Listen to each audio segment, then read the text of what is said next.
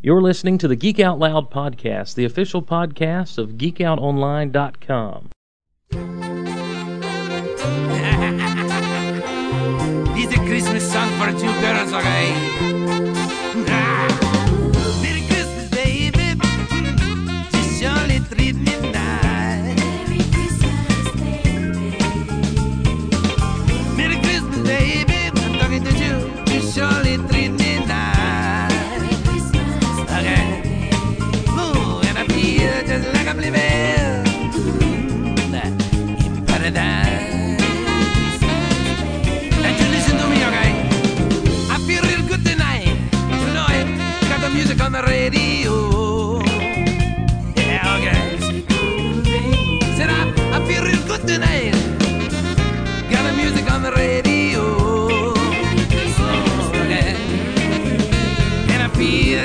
Feel just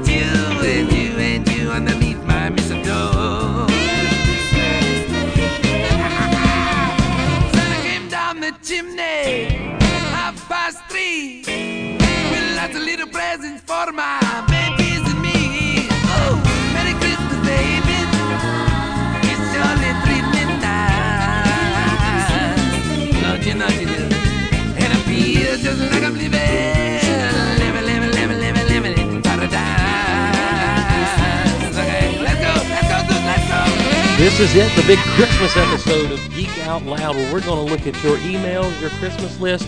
We're going to talk about the things that we love about Christmas. So, break out the eggnog, break out the presents, break out the Christmas tree, the lights, hang the stockings with care, because this is the Christmas edition of your safe place to geek out, the Geek Out Loud podcast. Here we go, here we go, here we go. Santa came down the chimney, three, with lots little presents for my babies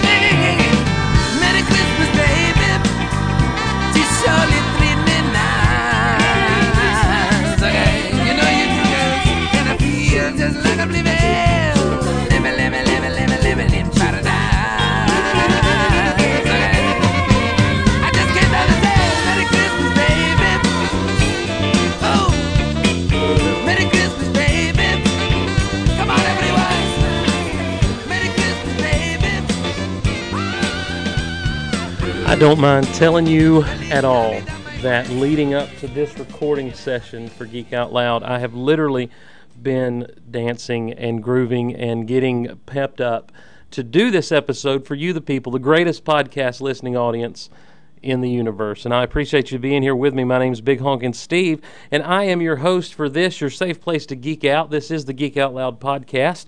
What we do around here is just talk about the things we love. We geek out about the stuff that uh, is worth geeking out about, and we try to keep the negativity out and keep the positivity in. And I want to thank you for joining me, and I want to say right off the bat, Merry Christmas. And I'm glad that you have chosen to uh, download this episode, check us out, and I hope that it is entertaining for you and a good time. Um, this is the second, uh, you know, I'm big on breaking the fourth wall. I feel like that for you to know what's happening, you've got to know me. This is the second time that I've sat down to record this episode of Geek Out Loud. I tried to do it earlier in the week. It's it's actually Thursday right now. At, at the time of this recording, it's December 18th, Thursday. And uh, you ever just have one of those weekends and one of those weeks where it just seems like nothing's gone right, and and it was so, it's almost laughable how pathetic the first time around recording this thing was. I mean, like literally, there was no Christmas cheer whatsoever, and I'm trying to be all happy, and I'm I mean I'm saying happy words.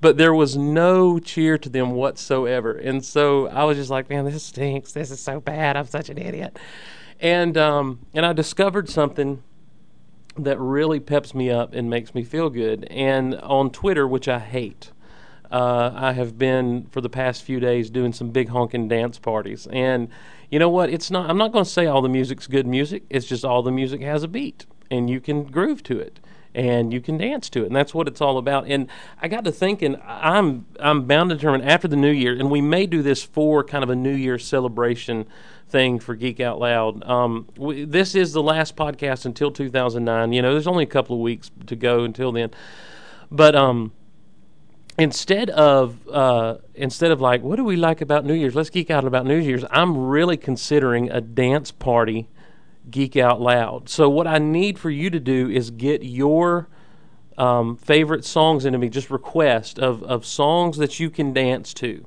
And I, and I mean just get down and boogie too.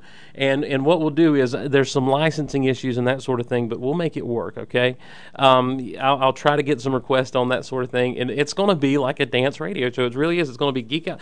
This is what I used to sit in my room when I was a little boy and do. I had a tape recorder and a little Casio keyboard synthesizer thing, and I would sit there and I would record like fake radio shows. I mean, I had my own little radio station name and everything. I'm not going to go into what it was here, but um, but I would, I would do, and I love doing it. And this is why I love the whole concept, if you will, of podcasting because it, it's what I have always enjoyed doing. And even though I know that we have a listening on, we've got the greatest podcast listening audience in the universe. You're not very large, but you're there, and um, and I appreciate every single one of you. And so I just, it makes me happy to be able to do this. And the more ideas i get i just want to like sling them on here. Like if i could just every day podcast and that be my job i would this would be a dream. I mean this would be the life to lead because i absolutely enjoy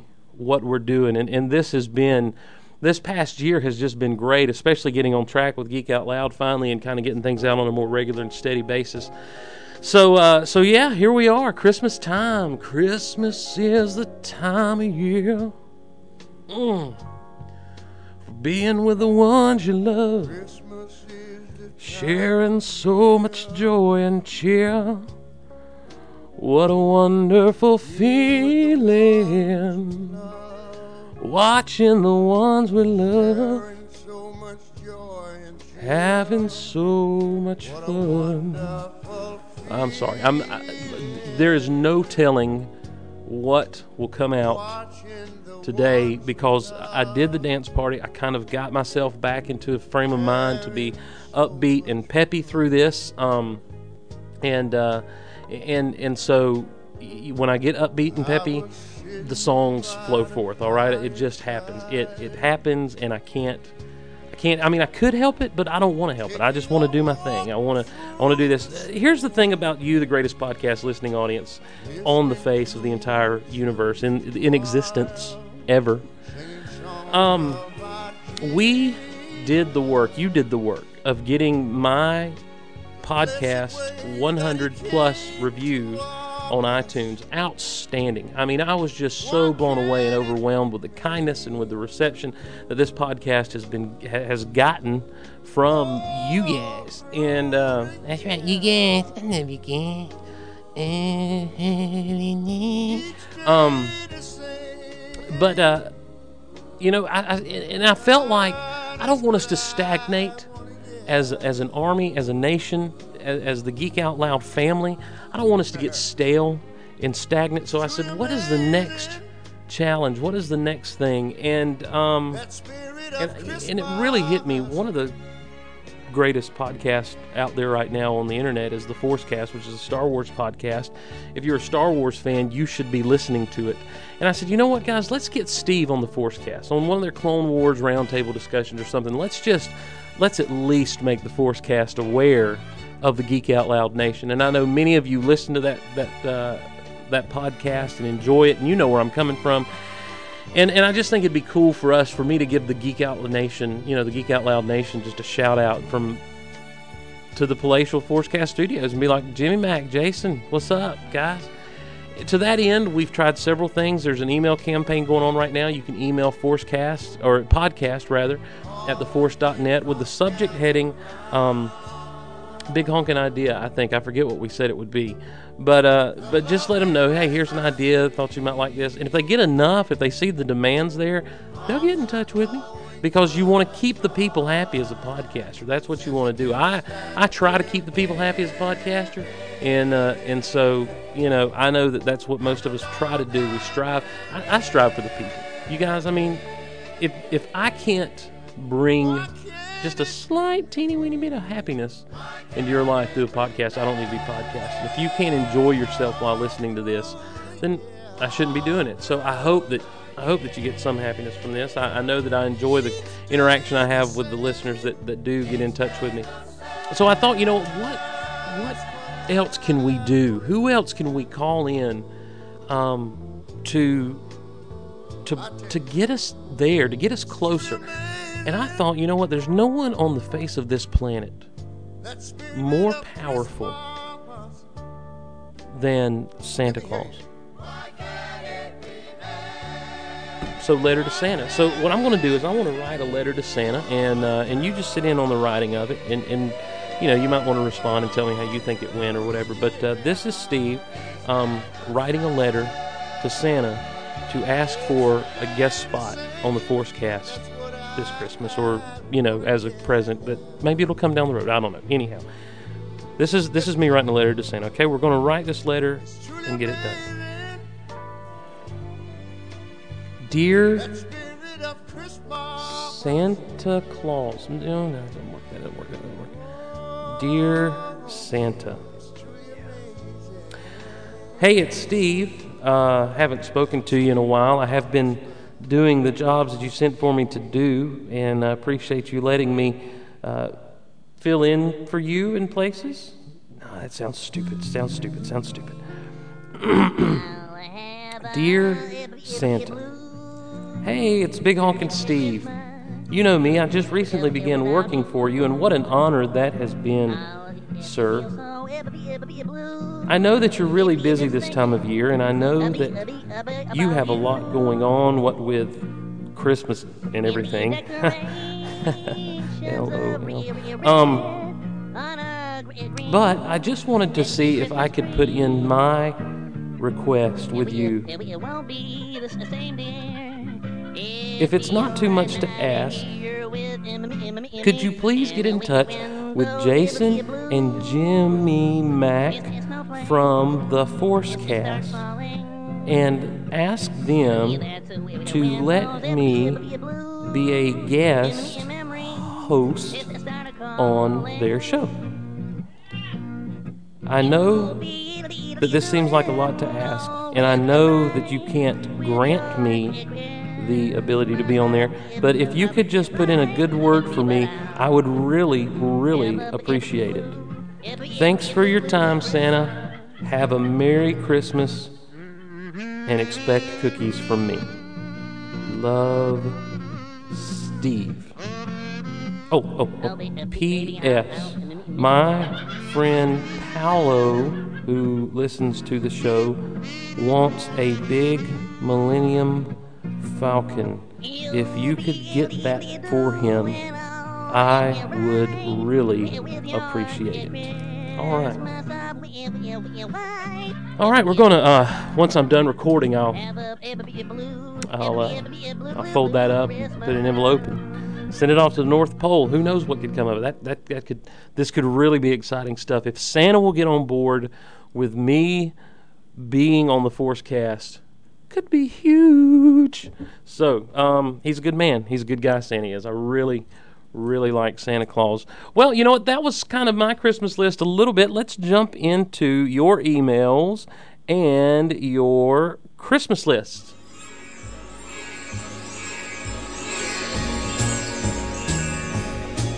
Oh, the weather outside is frightful, but the fire All right, this first one comes from Tanner.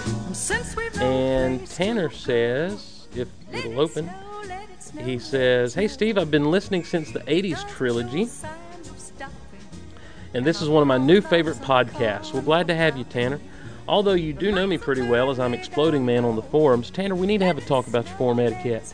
I thought I'd write in to tell you a topic that I think you should at least touch on. I give you the greatest parody artist of modern times, Weird Al Yankovic. He's been around since the 70s with his tapes to Dr. Demento, and I doubt many people would have gone through their life in the 80s without hearing at least one song by him. From My Bologna to whatever you like, he is the epitome of nostalgia, but he keeps coming back for more. I don't think you've ever talked about him or his music on your show before, so why not start on this monumental occasion? Now, he had thought that I was that he got this in before I recorded the 25th anniversary. Says on a side note, I want to tell you that I bought the Greatest American Hero theme song off of iTunes because I thought it was so awesome. It is awesome, and that's Tanner uh, from out in Arizona. Tanner, let's talk Weird Al Yankovic. That is fine with me. You know, Weird Al is he. The thing about people, mm, let me let me figure how I want to say this. A lot of people don't realize this, but to write a parody song is not an easy feat and especially the way that Weird Al does it. Now, you can go on YouTube or you can go to some of these different MP3 download sites and that sort of thing, and you can find people who attempt to do parodies. They attempt to um, to do stuff. Okay, uh, they, they attempt to, to make fun of a song or, or redo a song, and it just comes off really bad because in my mind number one, there are a few things that come to mind when I listen to Weird Al about what makes a good parody song. Number one, how much does it sound like the original? Production wise, uh, instrumentation wise, you know, is it? Are you just do you just have a melody uh, that sounds like the original, or are you literally copying production wise, measure for measure, uh, beat for beat, uh, motif for motif? Um, are you are you doing are you taking almost a karaoke track that's a perfect karaoke track and using that because that's what Weird Al does. Weird Al recreates the song in almost as closely as the song is originally played. Many times it sounds just like it. If you took the words out of his songs and the other songs, you wouldn't know which one was the parody and which one was the real one. The other thing that he does is is the wording of a parody. Um, there, some people think that you can just throw in a word here or there, or change some words here or there in a chorus, and it be okay, and you can kind of get off rhythm with some other words and stuff if you want to, and that doesn't flow at all. You need to, you've got to match up the wording of your parody with with with beat for beat, rhythm for rhythm. You know, you've got to have the. Sometimes if you can even get the same rhyme scheme in there, um, it really it makes it that much better. As closely as you can get a song that you are that is a parody to the original song, then you have done a great job. And Weird Al does this. So what that tells me about him is a he is a talented musician, and b he is an intelligent writer. And so yeah, I think he is. And and then take his comedy from that, and he's hilarious. He does an outstanding job. One of the songs that he did back in the '80s that and this is surprising to me because rarely rarely does a cover hold up and rarely does a parody hold up to the original. He did a cover or did a parody rather of the song Lola, and he did it to Yoda. It was the was the term, and uh, was was the parody. And Yoda rocks out a little bit more to me than Lola. I think it's a better song just to listen to and enjoy. Weird Al is outstanding, and, and he's also a bit of a nerd. I mean, he's got his superhero parody or his Star Wars parodies he's done. He did Ode to a Superhero parodying the Billy Joel song. Um, so he's he's cool. If you've ever seen UHF, you know that he has a love for the same things that I guess we do as geeks. He really does have stuff, and he's got some Christmas stuff out too, Christmas at Ground Zero and that sort of thing. So yeah, Weird Al's a great, great thing to geek out about. We should, uh, I, you know, he'd be a fun interview. I think. I think Weird Al would be someone fun to to interview. The next email comes from uh, Mike S. up in Sudbury, Ontario, Canada. Um, hey, Mike. Hey. Uh, he says, Hey, Big Honkin' Steve. Congrats on your 25th episode. Your show is still awesome. Oh, I appreciate that, Mike. These days, I'm reading comics like Deadpool, which is quickly becoming one of my favorite titles, Wolverine Essentials Volume 1, and some back issues of The Hulk. A game that I'm addicted to is Scarface, The World is Yours. I have been spending hours playing it. I have a few questions that I'd like to ask you. Number one, if the Hulk were angry enough, do you think he would be able to break Wolverine's adamantium claws? Uh, you know what? The thing is, the, the Hulk would not only have to be angry, but he would have had to have come through the conflict with Wolverine to the point that he's got his hands on Wolverine's claws ready to bend or break them relatively unscathed. The thing about Wolverine's claws is they can slash Hulk, they can cut Hulk, and if his body if if as he's getting angrier and his body strength is going into his healing factor, then I don't know that he might have the physical strength then uh, to bend those claws. However, I do think it's very possible that the Hulk could get strong enough to bend Wolverine's claws. He may be already strong enough to do so. So you know, um, it's it's the Hulk. The madder he gets, the stronger he gets. What do you? Who do you think would win in a no holds barred battle between Superman and the Savage Hulk?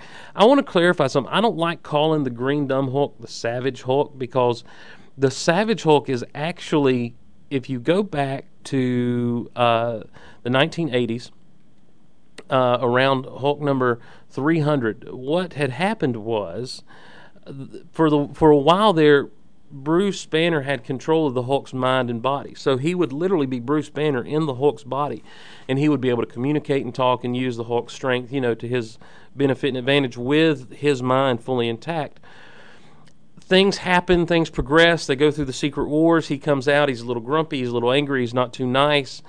And before you know it, um, the Hulk has reasserted himself and completely taken over uh, Bruce Banner for a while, and he got so out of control they sent him to the Crossroads of Infinity.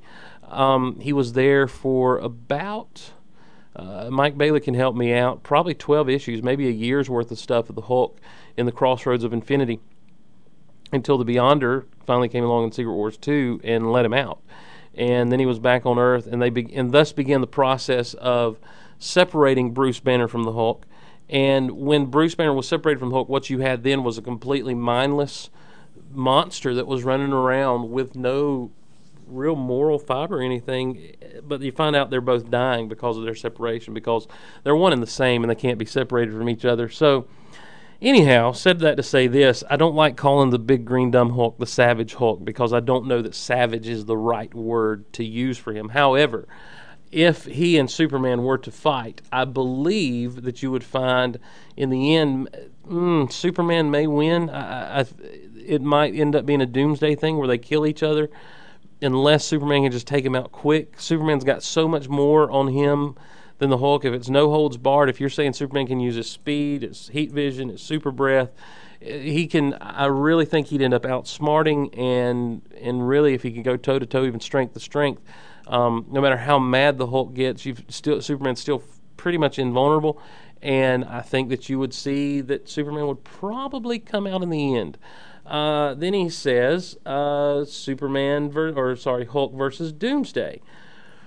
This is a different story for me because I think the thing about the Hulk is is if Bruce Banner will let him loose and he and he is allowed to become savage here I think you've got two opposing for- forces that are almost equal, with the exception that I don't know that the Hulk would get tired in a fight with Doomsday. That's what happened with Superman is he just his batteries begin to wear down. And obviously Doomsday was too. You know, his batteries were starting to wear down a bit too.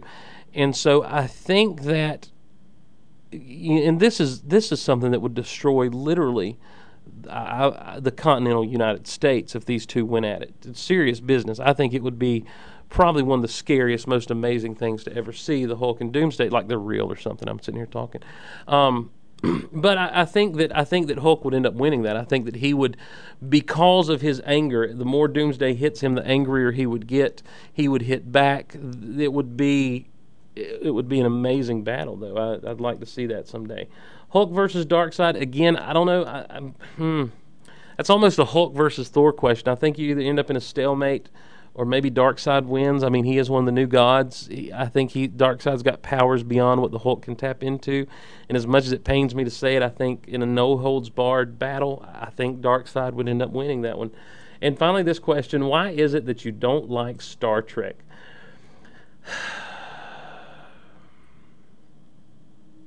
Mike, it's not that I don't like Star Trek, it's that I love Star Wars. You know, of the three Star franchises, Star Trek, Star Wars, and Star Search, don't forget to eat a Star Crunch while you're enjoying them. I just don't. I've never really connected with Star Trek the way I have Star Wars, and I don't, you know, I mean, I can't really put my hand on any one thing of why that is. I think maybe Star Trek's a little too preachy. You know, if it's if anything, Star Trek in all of its car- incarnations is a little too preachy for me. I just don't enjoy it. I don't enjoy sometimes the the morality tales that are shoved down my throat by Star Trek. I don't enjoy the. There's some times where it's just really, I don't know, weird with some of the sexual tensions that go on and stuff. And I'm like, well, this really makes me feel uncomfortable, you know. Um, I, I enjoy Star Trek. I do. I, I'm looking forward to the movie. Ma- Probably because I've heard this quote that Star Trek, the new Star Trek movie that J.J. Abrams is making, is a Star Trek movie for Star Wars fans. So that may be why I'm looking forward to it so much because it does look to be incredible. So um, it's not that I. And, and two, it, it's also a joke that has been with the site from the get go. I'm not against Trekkies. It's just that is the one joke. That is the that is the one. That's like me saying I accept everybody as a geek except for Trekkies. You know, it's just me kind of, and maybe it's in poor taste. I, I try not to be too hard on my Trekkie brethren because I enjoy Star Trek as much as the next guy. So, you know, as much as the next geek. I'm just, I, I'm not a Trekkie, but I do enjoy Star Trek. So I just don't, I just love Star Wars. And so I think there's your difference there. Moving on in the emails. Moving on to a new one. This one comes from Logan up in Columbus, Georgia. Logan says, Hi, Steve. I recently started listening to your podcast via iTunes, and I'm loving it so far, though we do disagree on some things. The first episode I listened to was your Star Wars episodes, but I'm one of those fanboys that is constantly dismissing the prequels, and I hate the special editions. But hearing you geek out about the prequels forced me to rewatch them, and I've changed my tune, but just a bit.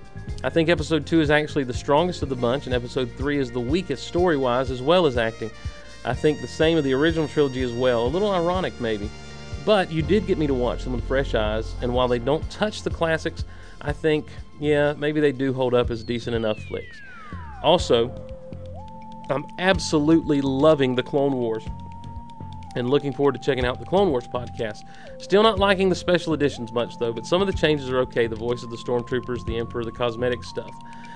I want to address the problems with people when they talk about the special edition changes. I mean, what really are, are we griping about? If you look at Empire Strikes Back, outside of the DVD release, and even on the DVD release, all they've done is stick Ian McDiarmid into the role of the Emperor and have him redub those lines. And it works. And what they do is they really kind of thicken the plot between what's going on between the Emperor and Darth Vader. Empire was relatively untouched outside of the cosmetic things that was done that were done to Cloud City. And it is amazing what they did to Cloud City. You watch the originals in Cloud City, then you watch the new ones, and, and it feels a lot more like an organic. Organic's probably the wrong word, but it, it feels more livable when you look at what they've done with Cloud City and the special editions as opposed to the way it was originally. Then, when we talk, when you talk a New Hope, uh, you know, if you want to gripe about Greedo shooting, that's okay with me. I can jump on board that. If you have a problem with the Jabba scene, you know, my thing is with Jabba, more than it was cut because they couldn't get the right look for Jabba, I feel like it was cut because it was rehashing the dialogue that Han had already had with Greedo. I mean, there was nothing really new there that was said or done. So I didn't have a problem with it at all. I thought, you know, I mean, it didn't do anything to mess up the story. It didn't do anything to mess up the the, the movement of the of anything. I just, I mean, there's no sense in saying I hate this because Jabba's in it. As far as the approach to the cantina goes, the approach to Mos Eisley with uh, Luke and Ben and the Sand Speeder, all you're doing is getting a longer shot and a bigger shot of what Mos Eisley actually looks like, and you're seeing more of the local life. And yeah, there's a few gags there. The the Jawa falling off the Ronto and the and the droid, you know, picking up the thing and the little camera door, you know. I, and if you have a problem with just random comedy elements being thrown in, I can see where you'd have a problem with that. But uh, outside of that, why?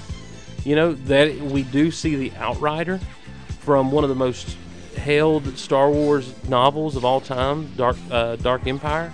Wait, Shadows of the Empire, which is the, the the novel that was written to take place between episodes four and or five and six rather. Um, but yeah, there's Dash Rendar's Outrider coming up out of there. I mean, what a nod to the fans. It just kind of bothers me that Lucas went through a lot of trouble to make things better, not just for himself, but for the fans. And people just kind of like thumb, you know, just stick their thumb in his eye over the situation. The Death Star battle at the end looks amazing. Hello. Oh, that looks amazing. With those planes flying all over the place and those spaceships fighting one another. Shoot, that is amazing. Um, but yeah, I mean, I don't, I don't understand. Then when you hit Jedi, yeah, they they've changed the musical number in Jabba's palace. Okay, um, they added in the shot of of Oola, the dancer, you know, falling down into the pit and freaking out. Uh, they they made the Rancor battle with Luke look that much more realistic. I mean, it, it totally took away some of the the stop motion elements where you could see the blue screen and the lines and that sort of thing. They did a great job with the work they did. If you don't like the beak on the Sarlacc, hey, that's an aesthetic thing. I was surprised they were able to make it work, to be honest with you. Um, but they did. And, uh, you know, it's just a beat. It doesn't change how good the story is, and it doesn't change how well things went.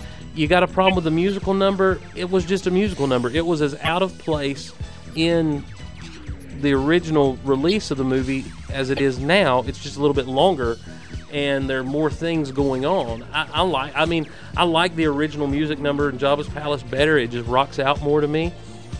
But I don't. You know, I'm not going to sit there and be like, "Wow, I really hate that he did this. It ruins the movie." And then when the Ewok song at the end, I miss the Ewok song more than anything else out of the special editions. I truly, truly miss the Ewok song. Um, and I wish they would have figured out a way to do the Ewok song and then cut into this other stuff because just I love the old Ewok song. Um, but you know, and, and then there is on the DVDs Anakin as Hayden Christensen as Anakin showing up as a spirit. I can split hairs with George on that. I think I could, you know, I think I could sit there and, and have a conversation with George. Well, you know, uh, when Anakin turned to the dark side, he was a young man, and uh, and and of course, you know, they, that's why Obi Wan said he died because he turned to the dark side. The good man that was Anakin died, and so the man who comes back is this young Anakin. To which I would say, well, he came back alive. You know, he came back to the light side while he was still alive and an older man. So shouldn't he be that middle-aged guy standing there? No, no, I like hate. I like Hayden there in, in return. So you know what? I'm going to give George Hayden Christensen and let him do it I, because it doesn't ruin the movie for me. It doesn't ruin the story, and so I can't. I, don't understand hating the special editions other than the fact that wow, this feels a little different than what it used to. I, I don't. I don't get that. Um, and he goes on to say on the questions that really aren't questions. This is kind of, this is this one's kind of a theory. A friend of mine, a friend and I have. When Luke is training on Dagobah, he really seems to accomplish a lot in a short amount of time. Since he leaves to go to rescue his friends and abandons his training, or maybe it isn't so short. Could Luke, like Anakin before him, possibly have been seeing into the future? That, while it seems the events are happening simultaneously, Luke may have been on Dagobah for quite a while. So that basically we see him in the past and Han and Leia in the present. I hope that makes sense. It does make sense, and what you need to know is when Luke has that first vision of uh, Han and Leia on in torture, in pain, uh, and he falls over, you know, he's standing on his hands or whatever. Yoda says, "It's the future you see," and Luke says, "Will they die?" And he says, "You know, cloud of the future is always in motion is the future." That sort of thing. Um, and what happens from that point on is you get the idea that Luke is on Dagobah doing a little bit more training because when he's getting ready to leave, a few scenes later, he says, I can't get the vision out of my head. They're my friends. I have to help them. And the truth of the matter is, is yeah, Luke was probably on Dagobah a lot longer than what we get the idea he was in that movie. He left Hoth and he had hyperdrive enabled to get to wherever Dagobah was. Um, you know, one night he meets Yoda, and the next day he's training. So it, it could have been a while.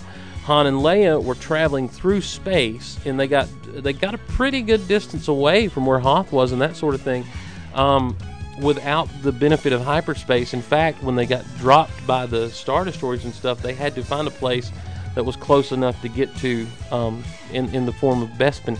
So yeah, I think I think you're right there. I think Luke, and that and that would account for a lot of his being able now. Of course, we already know he was using the Force, feeling the Force. We saw it at the beginning of the movie as he was hanging upside down in the Wampa Cave.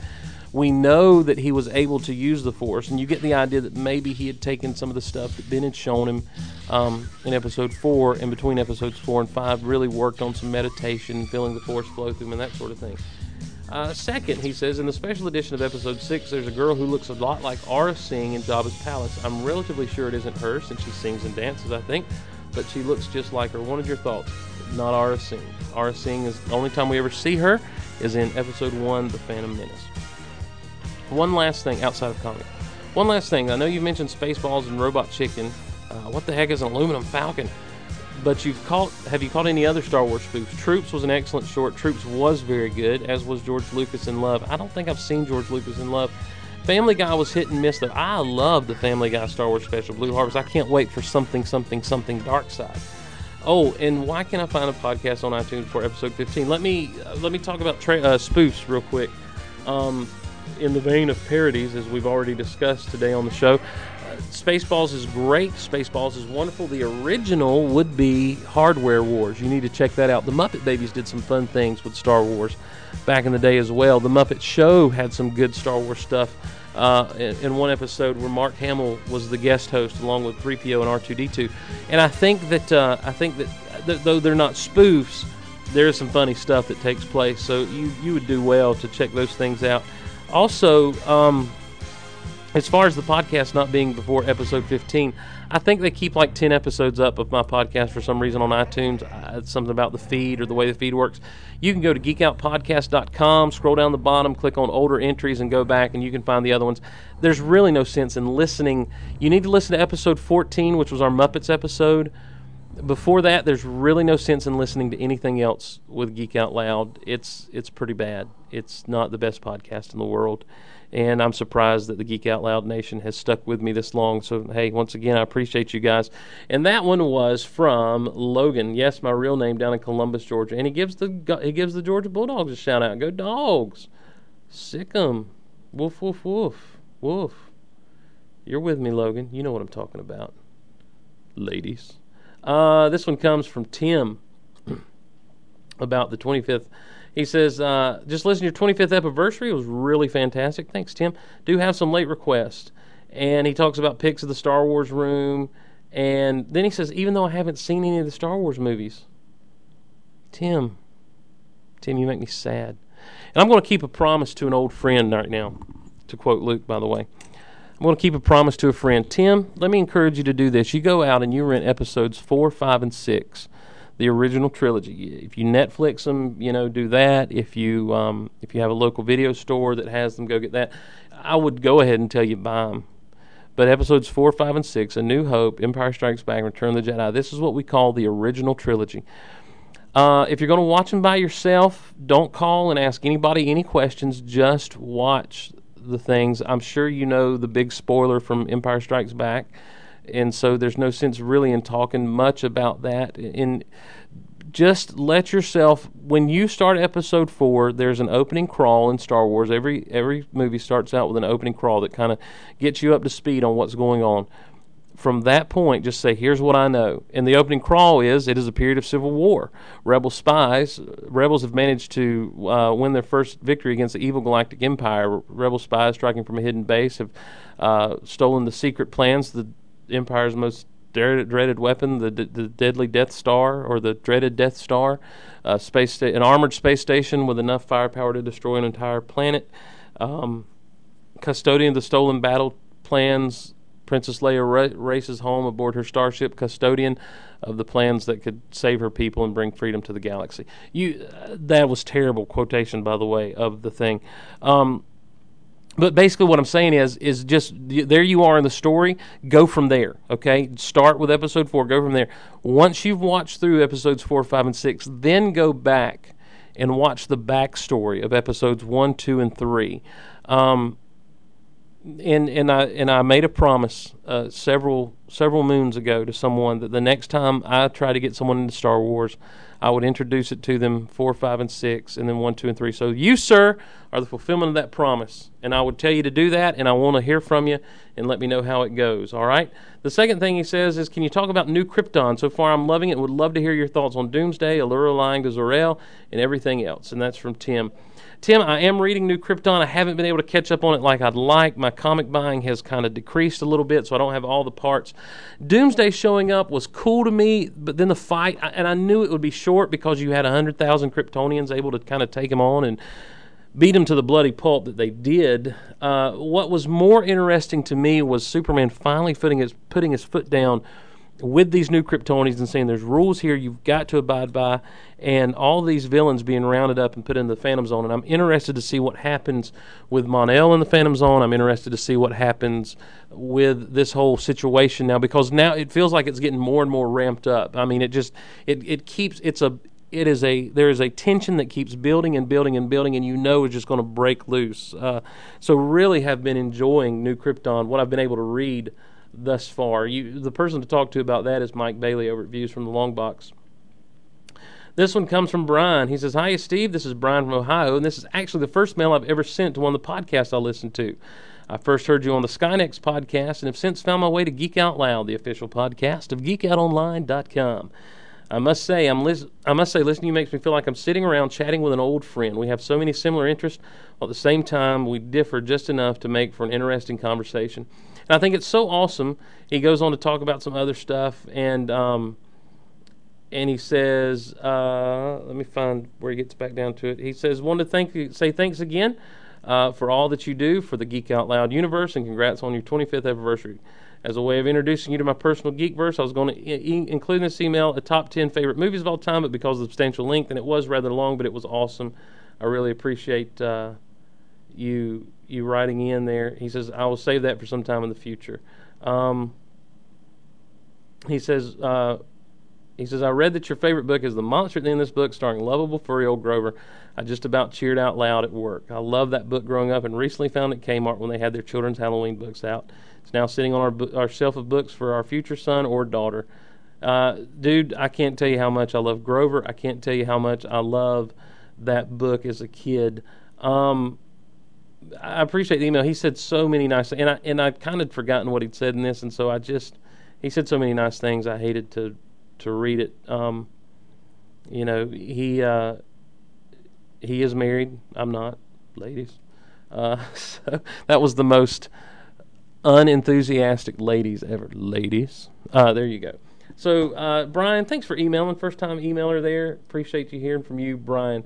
This one comes from Matthew. Want to email you from across the pond and tell you how great you and your show are. I'm a geek through and through. I collect comics. I play video games. I'm a massive cinema fan. I love all things sci-fi from Doctor Who all the way through to Star Wars. I also love geekdom on the small screen, especially Smallville, Heroes, Doctor Who slash Torchwood. And I listen to you brings it together in all, all in one place where I can geek out. Living in the UK and being a geek is not easy. We don't have much stuff going on. My dream is to get to one of the big Comic Cons in the States. Who knows? Maybe one day we can meet up and geek out at one of the shows. Uh, from a member of the greatest podcast listening audience in the universe, Matt. Matt, thanks for listening way over there across the pond. It exci- the international listeners that this show has and that and that I've been able to interact with since beginning this show really excites me. I mean, you, it's so neat to know that people over around the world are just kind of bought into the things I'm bought into. I want to talk to you about Doctor Who real quick. I've watched a few episodes of Doctor Who. I've I, I made a promise, another promise to another friend that I would do Doctor Who at one point. Um, and if all goes well, the weekend of January 17th, I'll have a guest on the show and we will be talking Doctor Who. He's going to guide me through a discussion of Doctor Who, and we're going to geek out about Doctor Who for all the Doctor Who fans. And what you'll hear me talk about is the stuff that I'm familiarized myself with so far. I've watched about half the season uh, with Christopher Eccleston as the Doctor, and I've seen two episodes, I think, of David Tennant as the Doctor. Love Christopher Eccleston as the Doctor. Apparently, I fall into the mold of your first Doctor is always your favorite. I really think the show is cool. I'm going to tell you straight up. I, I don't. I don't know that I could be one of these fans who's just so into it and, and you know picks apart every little thing. I, I do think the show is cool and it's great to watch, and uh, and it's interesting to me the age group, their target audience. It, it, it surprised me when I found out what it was, but um, but Matt, it's so great to hear from you across the pond. Thanks for emailing in, and uh, and I hope you continue to listen, and I hope you continue to enjoy the show. This one comes from Jeff. I'm proud to call myself a member of the Geek Out Loud Nation. It's an awesome being part of the greatest podcast listening audience in the universe. I enjoyed the 80s retrospective and knowing more about you and what you do and why you do it. Wow. Uh, you really make this like a conversation with friends, and I'll try to keep this short, and I want to pick your brain. I recently started hearing the word campy mentioned on the podcast. It came when talking about the Batman movies from the 80s, and I wanted to get a clearer picture on what constitutes campiness in your opinion. This is a new word in my vocab, so I'd appreciate your thoughts. Also, considering their age, do you think the Superman films, aside from Returns, were campy? Also, have you done a segment on the Donner cut versus the regular cut of Superman 2? What's all the hype? All right, his number one was three different things. Uh, we're going to start with a discussion of what is campy. Um, when you talk about camp, okay, you're talking about uh, not comic relief because comic relief is. Um, comic relief is okay. I, comic relief is a necessity in drama. It's a necessity in in, uh, in in in action. It's a necessity in all these other genres because what comic relief does for the viewer or the participant of the of whatever they're watching, if it's a movie or a TV show, comic relief gives you a moment to breathe in the midst of everything that's going on. You know, The Dark Knight this summer, one of the one of the greatest movies ever, people will say, especially geeks, had moments of comic relief. You know, some was the Joker doing his thing, but one of the most poignant moments of comic relief I can think of is after Rachel has died, after Harvey has been injured. You know, things are so dark, things are so bleak. The next day on the television show, the accountant's getting ready to out Bruce Wayne as Batman. And the Joker calls in and says, I'm going to blow up a hospital in an hour if this guy's not dead. And so Bruce Wayne's leaving the penthouse, and Alfred says, "Will you be wanting the bat pod?" And he says, "In the daytime, Alfred, it's not very, uh, what's what's the word he uses? That's not very uh, subtle." And Alfred says, "The Lamborghini, then. That's much more. You know, he kind of mutters under his breath, much more subtle."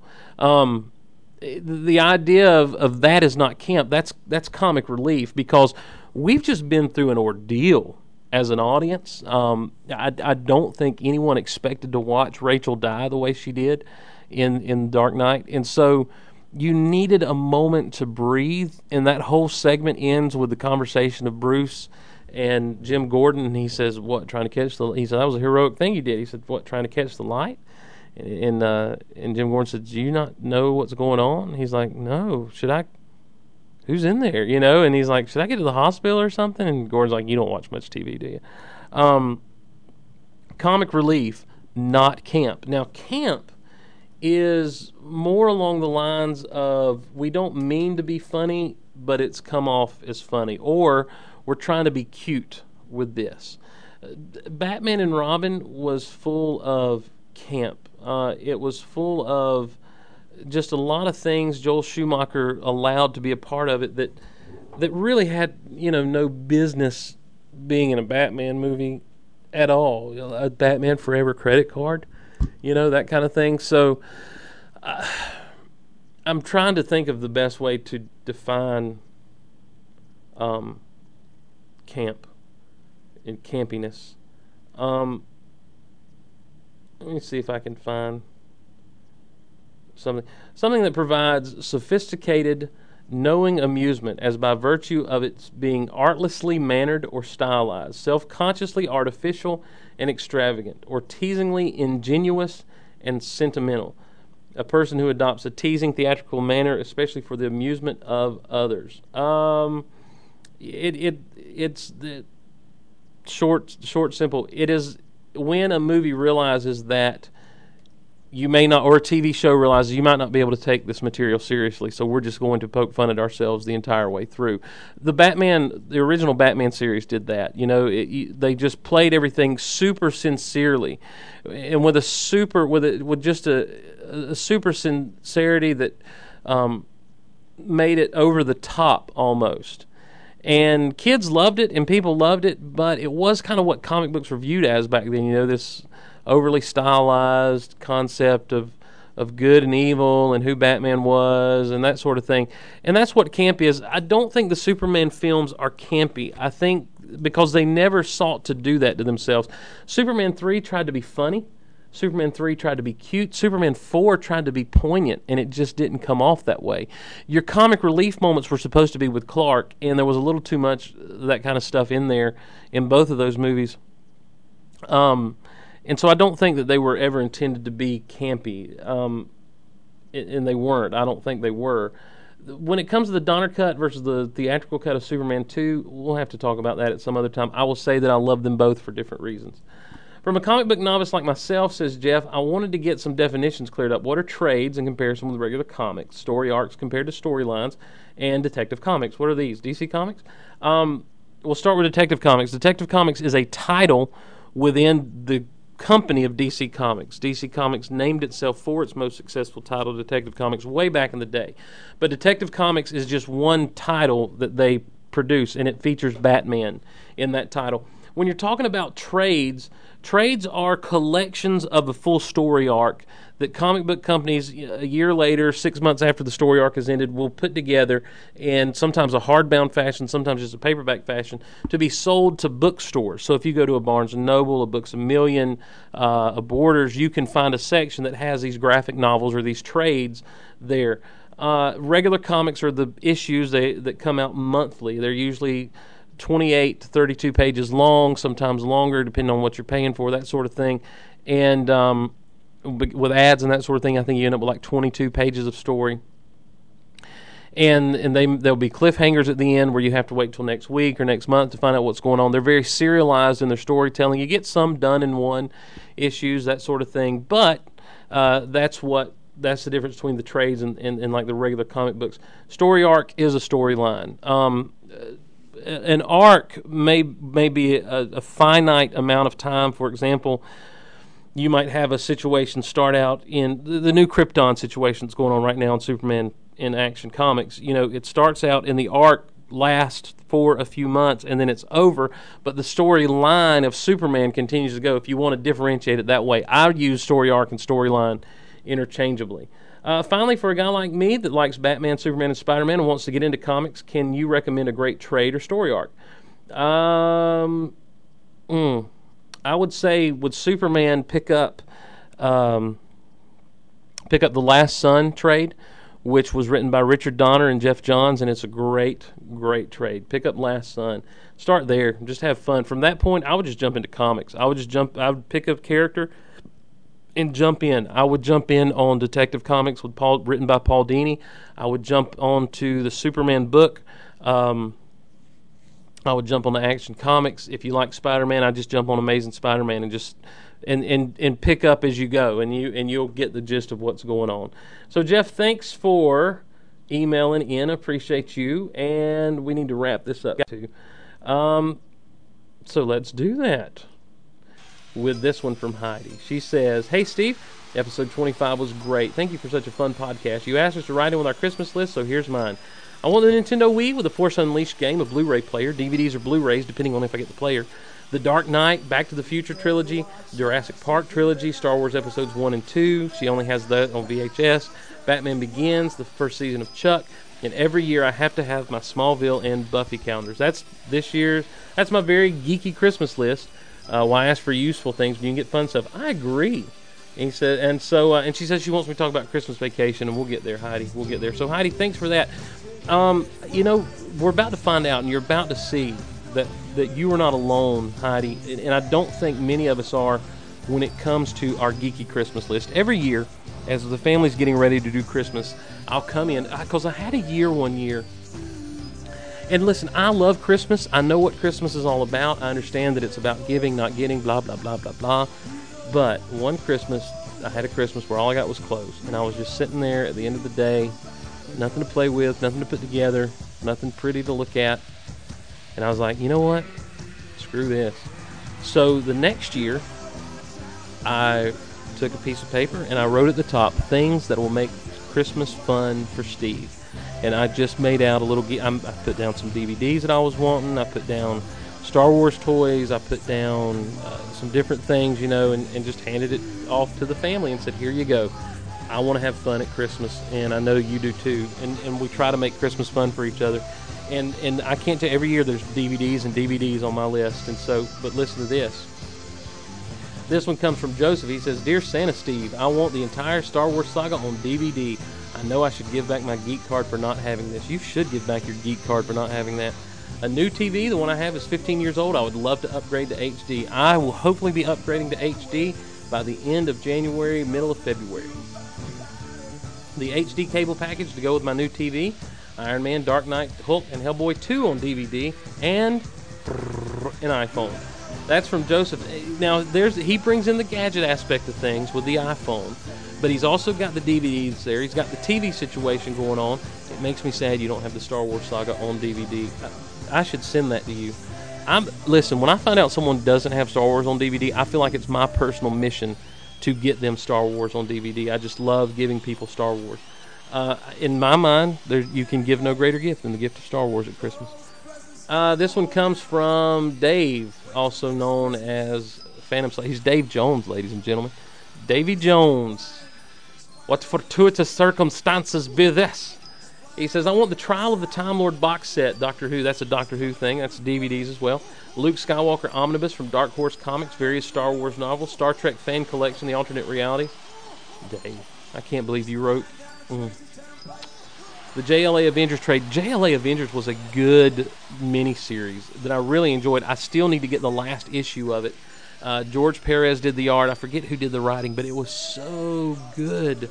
And it was so neat to see all these different incarnations of the JLA and the Avengers, and as time just collided. It was Crisis on Marvel and DC Infinite Worlds or whatever. And then the Hitchhiker's Guide to the Galaxy Omnibus. So David, Dave runs the um, the Vortex. He and his friend Sammy do the Vortex Vortex podcast. Do a great job. They're very much into sci-fi, as you could see from that thing. Um, and but there were also DVDs on that. It, I'm just amazed at the DVDs. Three lists so far, three DVDs, um, or three people asking for DVDs. And check this out. This comes from. uh, She's known as MR Lover on the forum. She says Batman the animated series complete DVD set. OMG, it's so awesome. I want it so bad. Uh, the Dark Knight DVD, the Iron Man DVD, the Indy 4 DVD, and the BBC Audio, the complete Sherlock Holmes radio collection. That's an audio book. And that's about it, she says. But what I really want most is the Batman the Animated Series collection. More DVDs. I mean, like, it's amazing how happy we are with our TV viewing.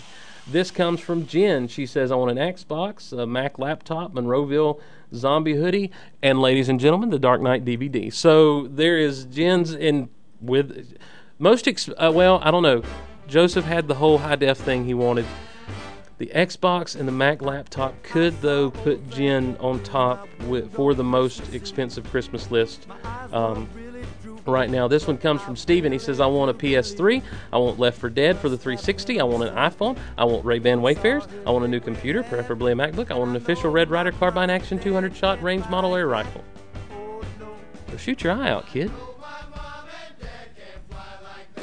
Dave, uh, Steven's the first person not to want DVDs. He does want a game for his Xbox 360, but he also wants that PS3. PS3, iPhone, the Ray Bans, and the MacBook.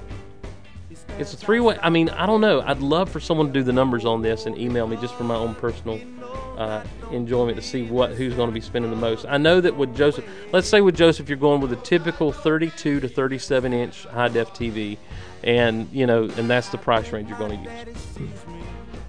MR Lover sticks in another DVD. She says, I forgot I wanted the Nightmare Before Christmas Special Edition DVD. This one comes from my buddy Corey, and he says, on iPhone 3G, 32 inch HD TV, HD TV, a Blu ray player, I guess a PS3 will do, Smallville Season 7 on Blu ray. I'll come back when I have more for the list. Um, he says, "Thank you. I'll expect them on the 25th." So, and people are addressing this to Dear Santa Steve because I'm just moving. I'm just forwarding these things to Santa Claus. Corey might have kind of. I tell you what, you guys, you guys with your expensive Christmas list for crying out loud. Good night.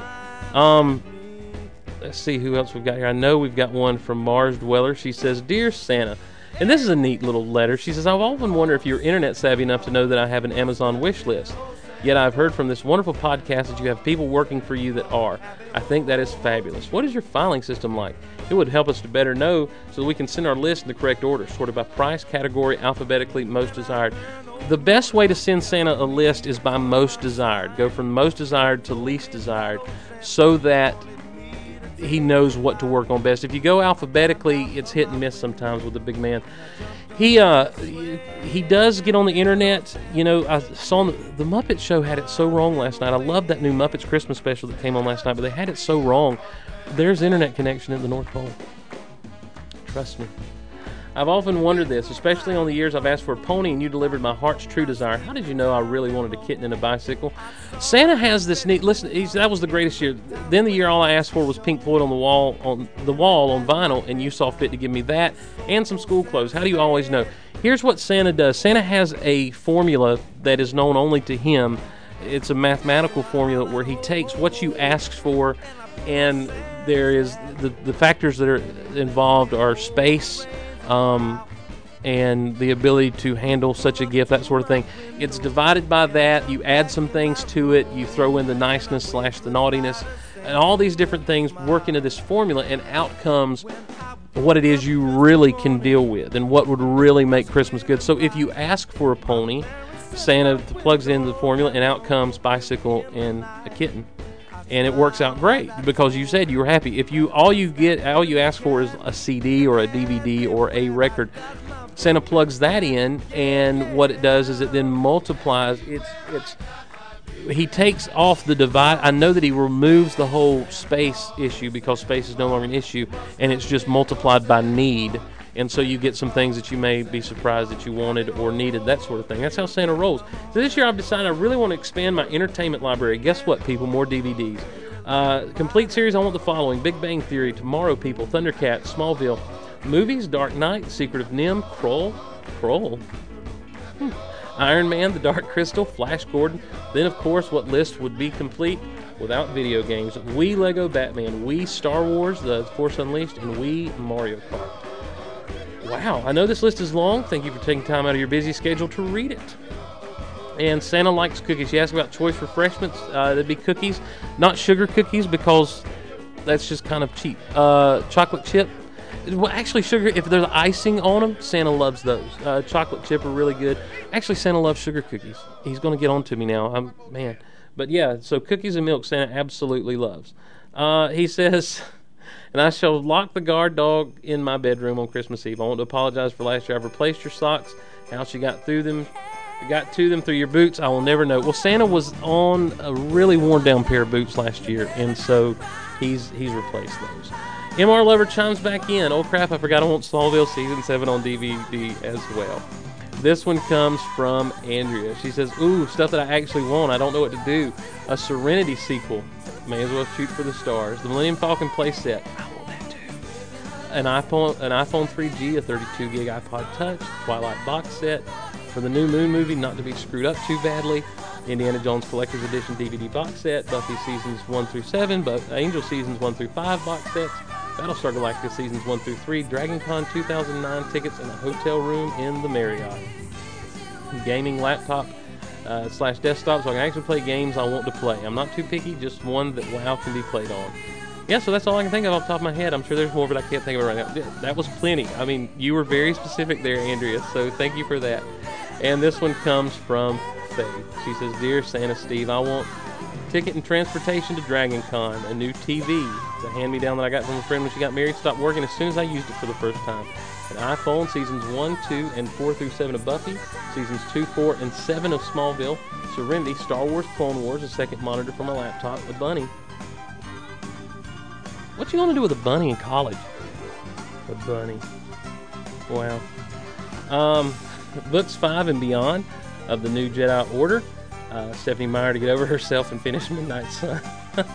Wait, didn't someone else say that somewhere? Uh, anyhow, um, and a plane ticket to visit the University of Chicago, and uh, and of course the people enjoyed the uh, the Stephenie Meyer comment. We've got several responses to that. So I, you know what, I could care less if Stephenie Meyer gets over herself and finishes whatever book she's got to finish in her chick sequence of things. You know what? We may turn our attention away from the Trekkie hate and go to Twilight fan hatred. And of course, that'd turn off most of our listeners, so we might not do. Um, that's our emails. That's your Christmas list. And, and so thanks for getting those in. I, I wish you the best. I hope you rack up.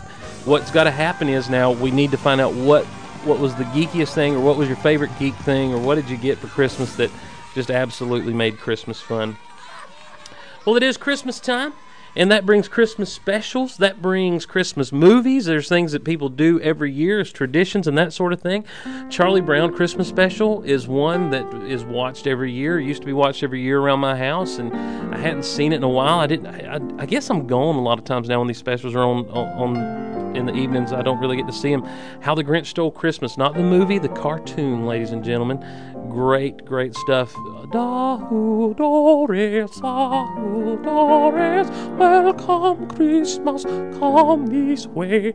Uh, Rudolph, Rudolph the red-nosed reindeer. Um, you know the the Rankin Bass stuff. Of course, Frosty the Snowman is a Rankin Bass cartoon. The the the stop motion stuff, that that claymation, it's not really claymation though. It's more like little models being animated. I guess it doesn't. Re- I don't think they're clay though. That stuff kind of always, still to this day, it, it makes me feel uneasy. I don't know. There's something about the I don't know. It, but Rudolph is a classic. You can't not like Rudolph, the Island of Misfit Toys, an elf that wants to be a dentist. I mean, come on. A Santa Claus that's just a jerk. That is the one time where I'm like, Santa, really? You're gonna hate on Rudolph for his red nose? You're gonna kind of be that way? Uh, yeah, Santa Claus never really came off super great for the most part in that movie. Um, and and I forget, I always forget how long Rudolph the Red-Nosed Reindeer is but it's a classic. You can't help but watching it. Then you jump into your Christmas movies, and, I, and I'm going to mention two right now that you may not be familiar with. The first one is a movie called The Night They Saved Christmas. The Night They Saved Christmas. It was a made-for-TV movie. If I remember correctly, it came on uh, ABC a, a while back, and for some we we recorded it, and as kids, absolutely loved this movie. When you believe enough in someone, um, just it, I don't know. There's something about it. it. It's a neat movie. It's about a family who is an oil driller, and he they're, they're trying to blast in an area that's going to mess up North Pole City, where Santa Claus is from. They live up in Alaska area or something. I don't know, way way up north and uh, it's I'm trying to remember the name of the lady who's like the leading lady in there. She was like a big '80s star kind of thing. If you know what I'm talking about, then you're yelling at me right now. You're screaming at the top of your lungs. It was her. Um, but it, it was just it was so neat to see them get into the North Pole. It's one of the first times that you see a science to the North Pole more than a magic to the North Pole. You don't take away the magic of it, but there's a there's a certain we're more technologically advanced than you could imagine here when you get to the North Pole. I mean, Santa beams in off the side of his sled into homes that have no uh, no chimneys. Claudia uh, Claudia Baldwin was played. She was the main lead. Was played by Jaclyn Smith. Art Carney played Santa Claus. And now you want to talk about a grumpy Santa Claus? The elves are walking around um, singing uh, jingle bells, and he uh, he comes in, no more jingle bells. Directed by Jackie Cooper of all people, uh, Perry White from the Superman movies, Ma- Mason Adams and. Mason Adams played a guy named Sumner Murdoch, and he's one of those guys. He's got one of those faces that you know you've seen him somewhere, you just can't remember where you've seen him from and uh, and he's played mean guys, he's played nice guys, he's played it all. Uh, I'm trying to. Someone's going to know Mason Adams the minute I say his name. They're going to know exactly what I'm talking about. Um, but yeah, he's just got one of those those faces of. He's one of those people that are just in everything. You know, TV shows. He's been in Matlock, in Murder She Wrote. He's been in Family Matters. He's been in um, uh, the West Wing uh, more recently, um, in Oz.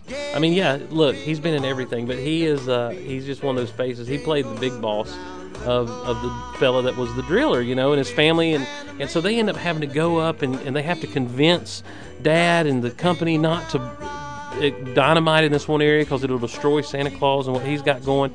And um, just uh, it's just I don't know. It's cheesy to watch now, but it was good stuff back in the day. Home Alone is a great Christmas movie, and it is a Christmas movie. I absolutely love Home Alone.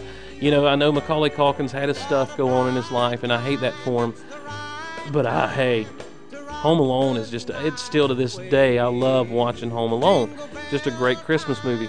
Elf, Will Ferrell's Elf has become a new Christmas standard for me. I just like Smiling. Smiling's my favorite. It's just a great movie. And, and that Zooey chick, oh my gosh, crush on her.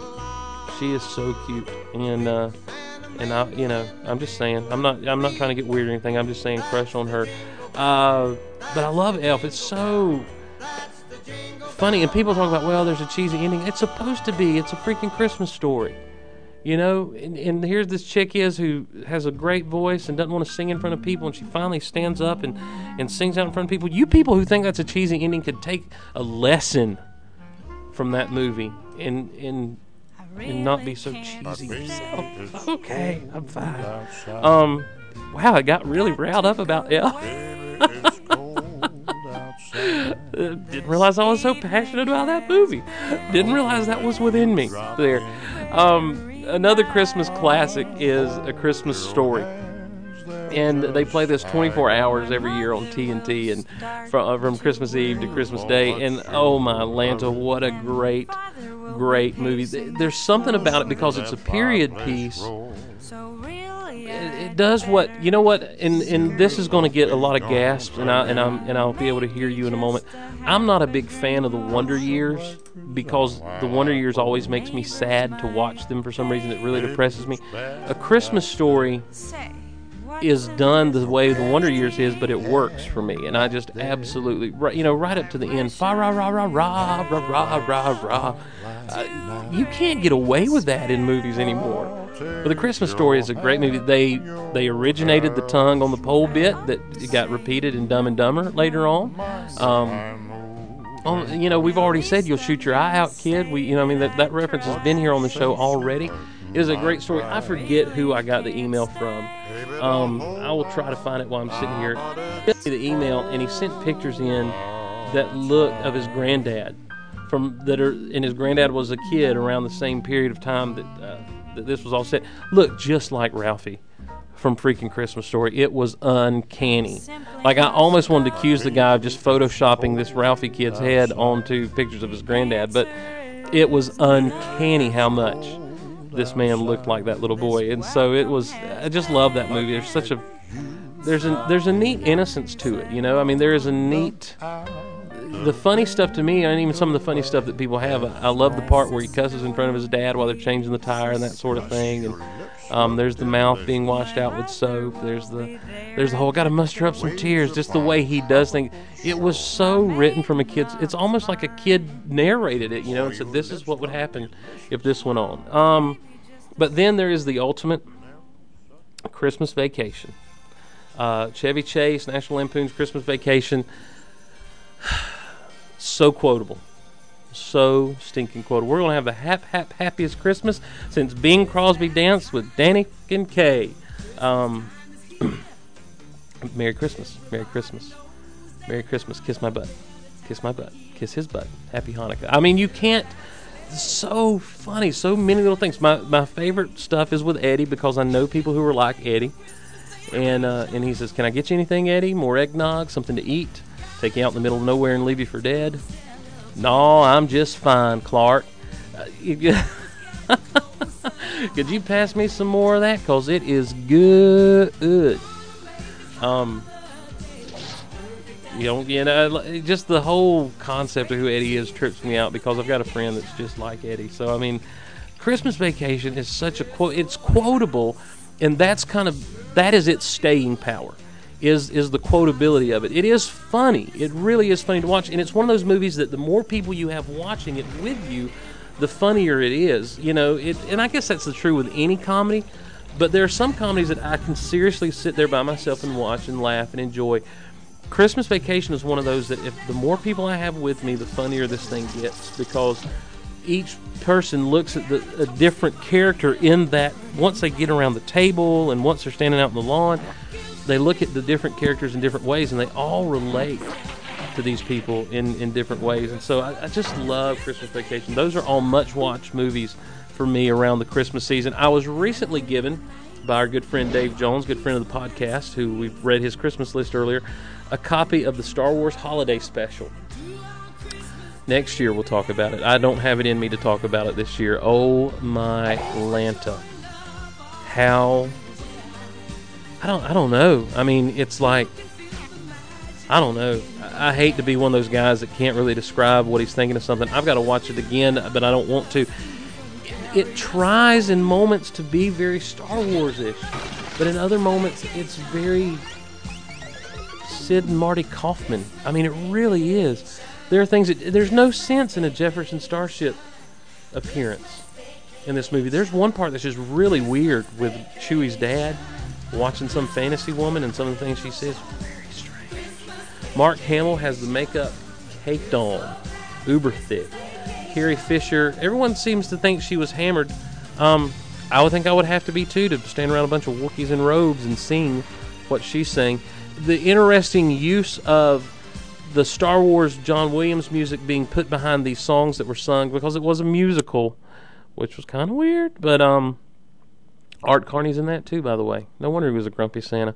Uh, but it is Harvey Korman's got some funny bits in there. You know, it's classic '70s TV, but it's just really we'll have to talk about it next year. So, um, I, I don't want to take up too much of your time on this special episode of of of Geek Out Loud, this Christmas edition. I, I want to say this. You know, I know that um, I hope no one's been offended by me doing a Christmas special. I know that there are people who are apparently offended by Christmas, and I want to say this and and allow me to get serious for a bit if I can. I understand not celebrating Christmas. I understand for religious reasons and that sort of thing not celebrating Christmas. I don't understand people who have a problem with Christmas. I understand being depressed around the holidays. I understand people who who have a hard time making it through the holidays because they may be alone or they may be hurting or, or whatever the case may be. I don't understand having animosity toward Christmas. I love everything about Christmas. I love Christmas lights. I love Christmas trees. I love I love tacky Christmas decorations. I love beautiful Christmas decorations. I, I love a simple wreath on a door. Christmas is just an awesome time of the year for me. I thoroughly, thoroughly. I love nativity scenes. Some get really cheesy, but I enjoy them. I mean, I appreciate what's going on there.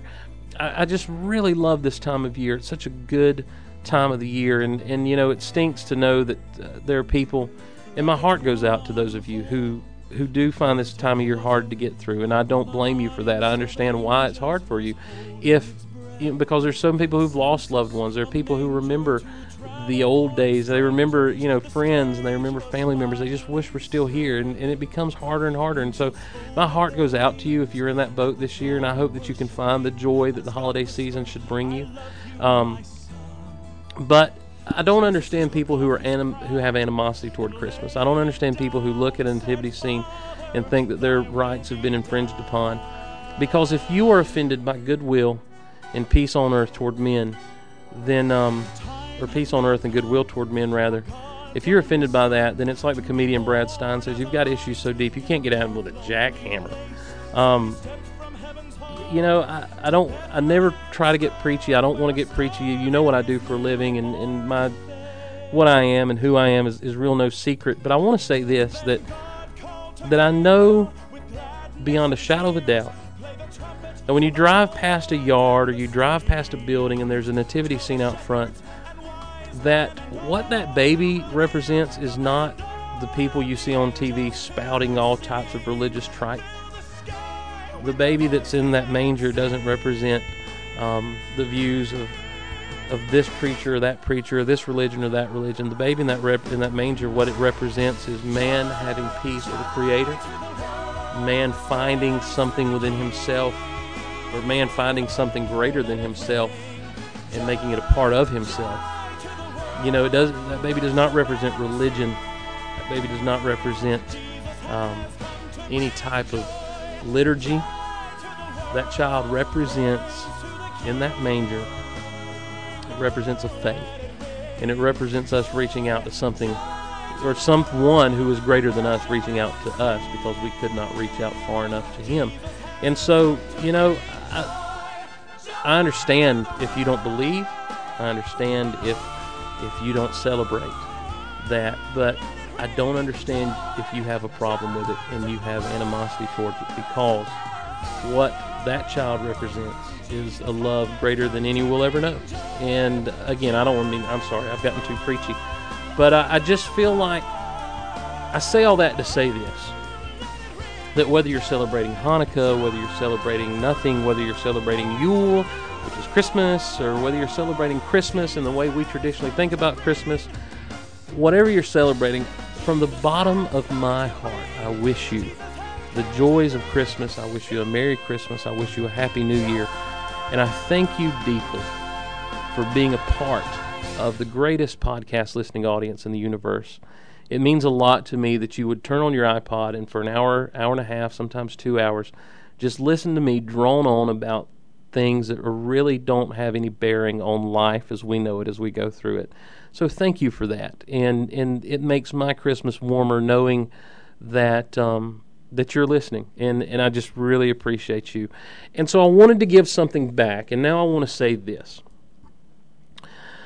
Uh, I have a friend, and you know him. His name is Derek, and Derek has, over the past year or so, graciously allowed me to come on and host with him Starkville House of L, a Smallville podcast. And then together at the beginning of this year, we began or we started the Skynex podcast about Terminator, the Sarah Connor Chronicles. Derek, when I came on to Shoe, when I came on to Smallville, when I came on to Starkville House of Ale, in their forums, Derek went in and he set up a place for the Geek Out Loud listeners and audience to celebrate our geekdom. It was a safe place on in a forum for us to geek out, and we did, and we had a good time with that. And then as the forums moved, uh, they maintained that. He maintained that, and that brings in my other friend Graham and Graham was so gracious to in in the boards that he set up allow that section to remain and it helped expand our listening audience a little bit and it helped me meet more of you and it's been fun and it's been good and I just through talking to someone through thinking about through through thinking about some things I, I just kind of came to the point you know maybe it's time for me to branch out on my own nothing scandalous nothing you know there's no controversy in this it's just that what Graham and Derek have done for me, hopefully we can do for other people. And we are going to start, we have started uh, the Geek Out Loud forums. You can find those at geekoutpodcast.com forward slash forums. Geekoutpodcast.com forward slash forums. Go register. We've got mods in place. We've got everything we need in place. There's a nice little Christmas theme that'll be there through the new year. And, um, go down and, and go to the about the forum section, read the rules, get to know what's going on, and then just jump in and let's have some fun. And uh, and I want to say sincerely to you guys, Derek and Graham, thank you for all that you've done for me and done for this show. Without without Smallville, without Starkville House of Ale, without Skynex, there would be no Geek Out Loud as we know it today, and I mean that sincerely. And so I thank you guys for all that you've done. And uh, and Graham will be on the podcast at some point in 2009. You know Derek will be back on Geek Out Loud before you know it. Um, we do have some fun stuff lined up for you.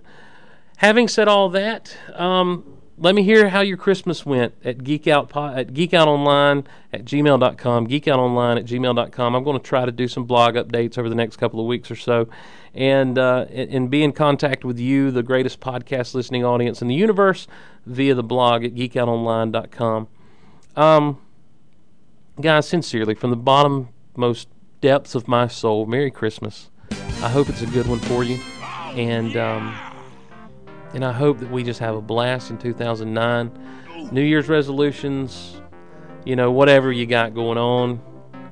I just I pray for you and I pray that it's the best. I wish I wish you blessings and Merry Christmas this year.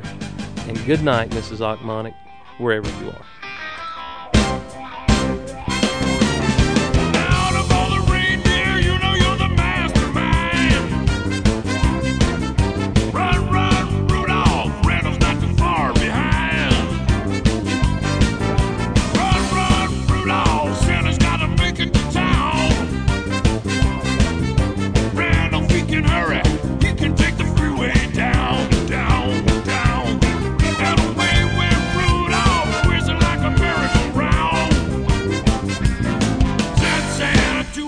Child, what are you belonging for?